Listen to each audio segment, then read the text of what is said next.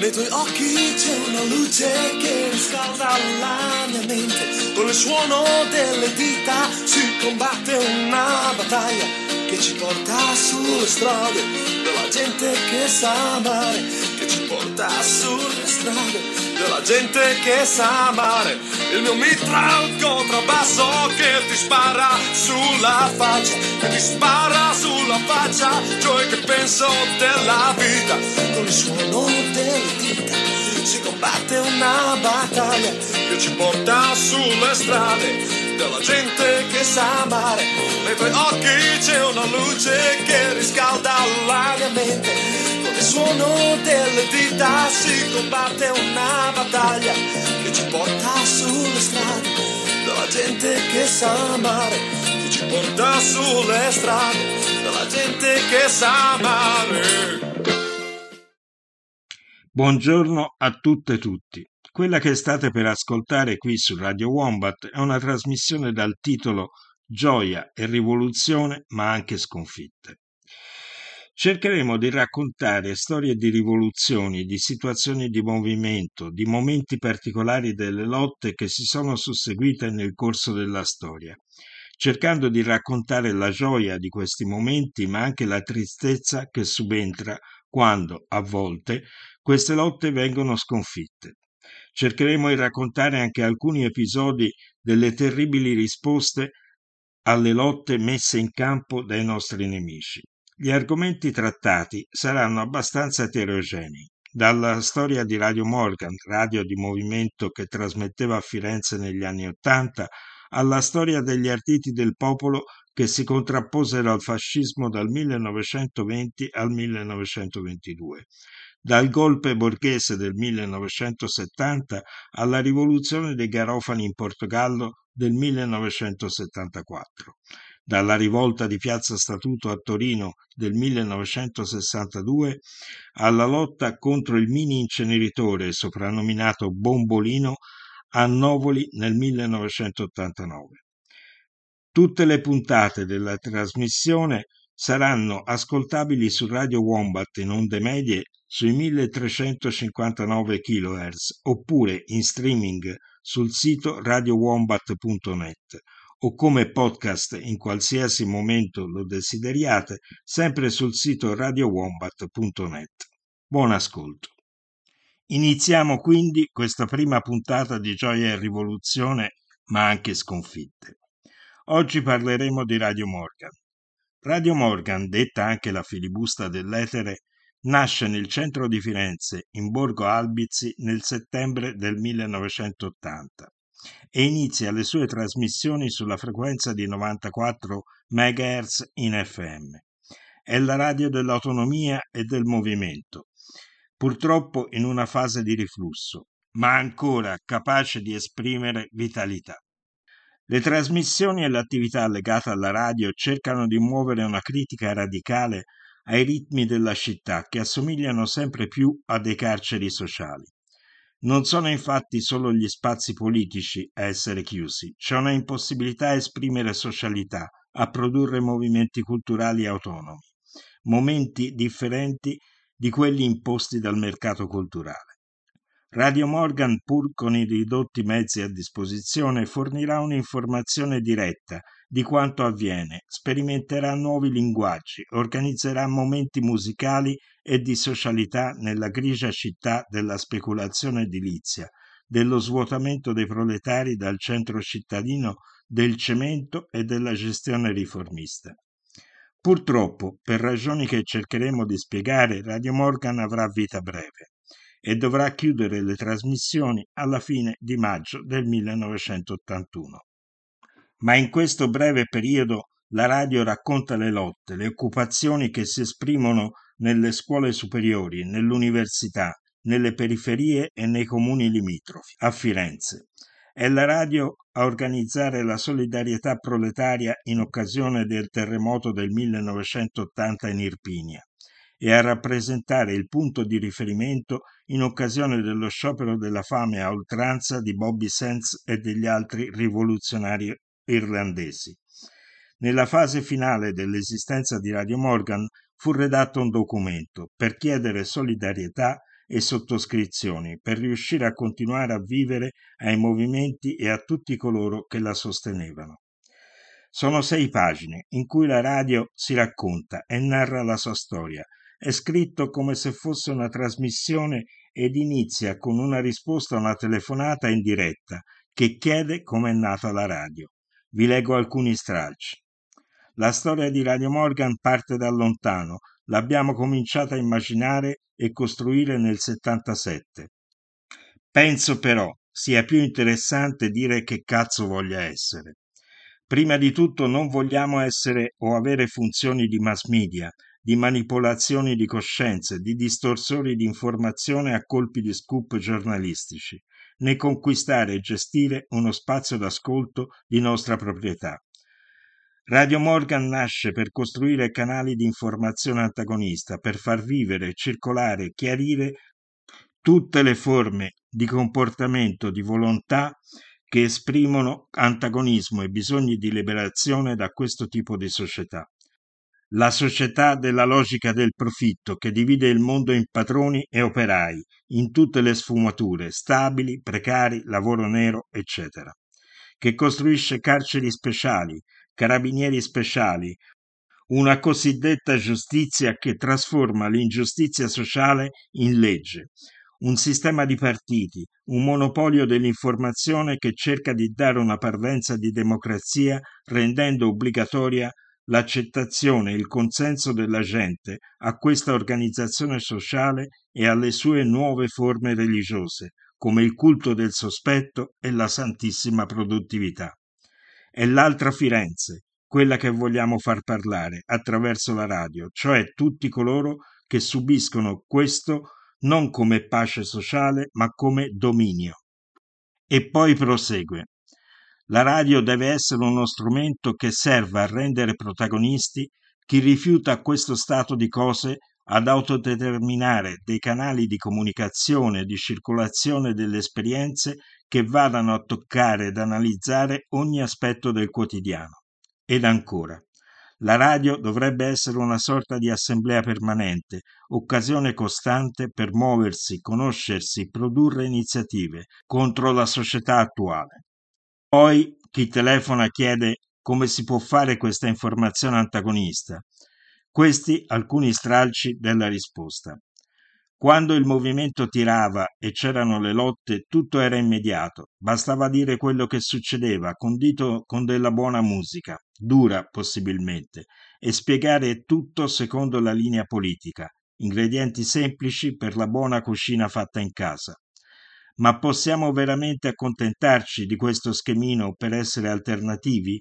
Ed infine, la comunicazione antagonista deve rappresentare la capacità di essere specchio di tutta la nostra ricchezza, che si esprime continuamente e non solo nelle scadenze generali, che sappia superare la povertà delle formule di un linguaggio ghettizzante, per dar voce a tutti i comportamenti, i bisogni, le idee che vivono quotidianamente nel nostro antagonismo reale.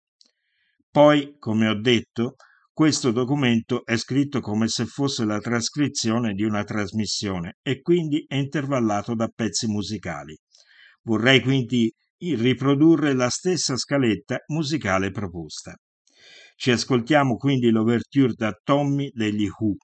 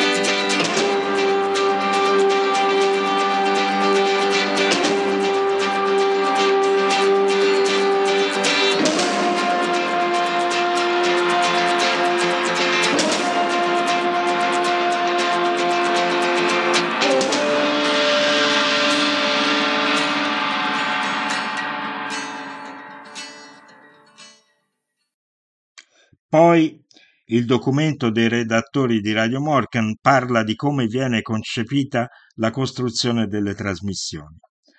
Vogliamo far sì che la radio e i contenuti che in essa vengono inseriti ribaltino il rapporto tra radio e ascoltatore, in cui c'è chi parla da una parte e chi ascolta dall'altra. Pensiamo che la radio debba rappresentare uno strumento nel senso più letterale del termine strumento inteso come mezzo di comunicazione e non come mezzo strumentale dove l'ascoltatore diventa direttamente protagonista e elemento indispensabile della trasmissione e dei contenuti che ne escono.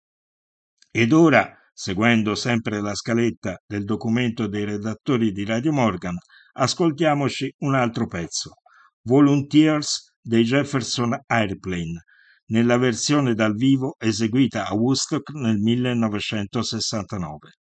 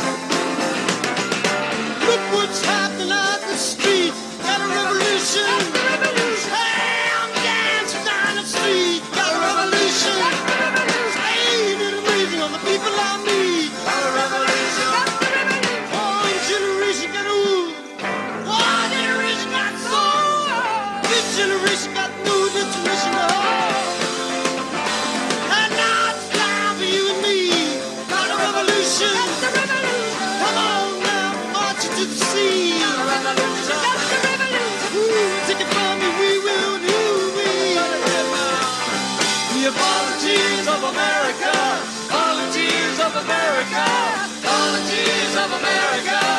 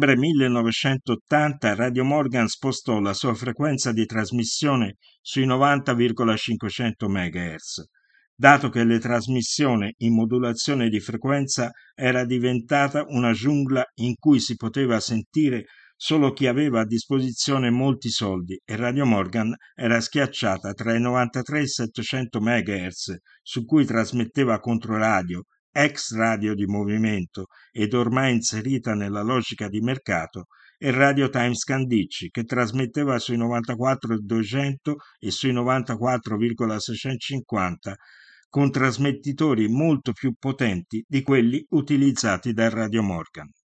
Ma anche su questa frequenza il circolo delle costruzioni decretò che Radio Morgan non poteva trasmettere perché sui 91,100 MHz veniva trasmesso il secondo programma RAI.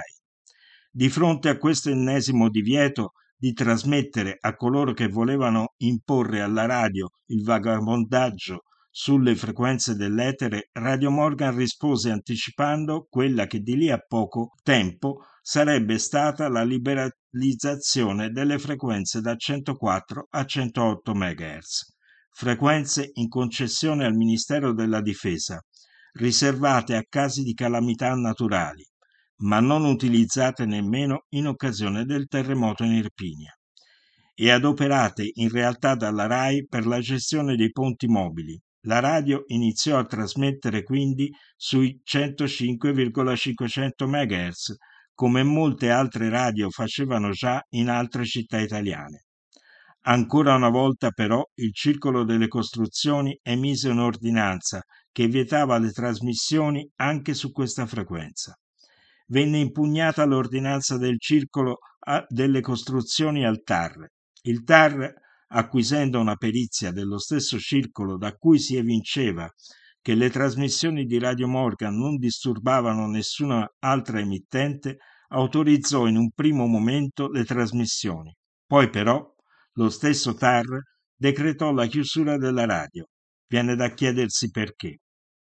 La magistratura nel frattempo, ed in particolare i giudici Vigna e Chelazzi, ogni mese emettevano dei mandati di perquisizione contro i redattori della radio, ma evidentemente non bastava e fu effettuato un blitz con 30 perquisizioni nel mese di novembre ed il 16 febbraio del 1981 poi ordinarono un'azione in grande stile, perquisizione alla sede della radio che venne saccheggiata e devastata. Contemporaneamente la stragrande maggioranza dei soci della cooperativa che deteneva la proprietà dell'emittente vengono prelevati dalle loro abitazioni tutte perquisite e tradotti in questura. Il mandato è un capolavoro, qualcosa di assolutamente assurdo, inquisiti perché hanno mantenuto rapporti commerciali con persone sospettate di appartenere a un'associazione a delinquere. Dopo un lungo braccio di ferro, alla fine di maggio Radio Morgan chiude. Una sconfitta pesante, un ulteriore blocco dei percorsi d'organizzazione autonoma dei movimenti. Mi piace pensare che oggi Radio Wombat dia continuità al lavoro iniziato da Radio Morgan.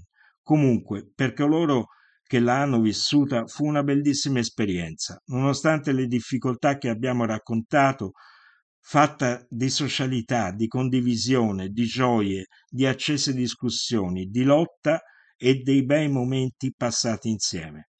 Per chi volesse leggersi integralmente il documento di Radio Morgan di cui abbiamo parlato, lo può scaricare dal sito web archivioautonomia.it. E qui finisce il nostro racconto su Radio Morgan, la radio del movimento antagonista dei primi anni Ottanta a Firenze. Chiudiamo con l'ultimo pezzo della scaletta pensata dai redattori di Radio Morgan, We Can Be Together dei Jefferson Airplane nella versione del 1969.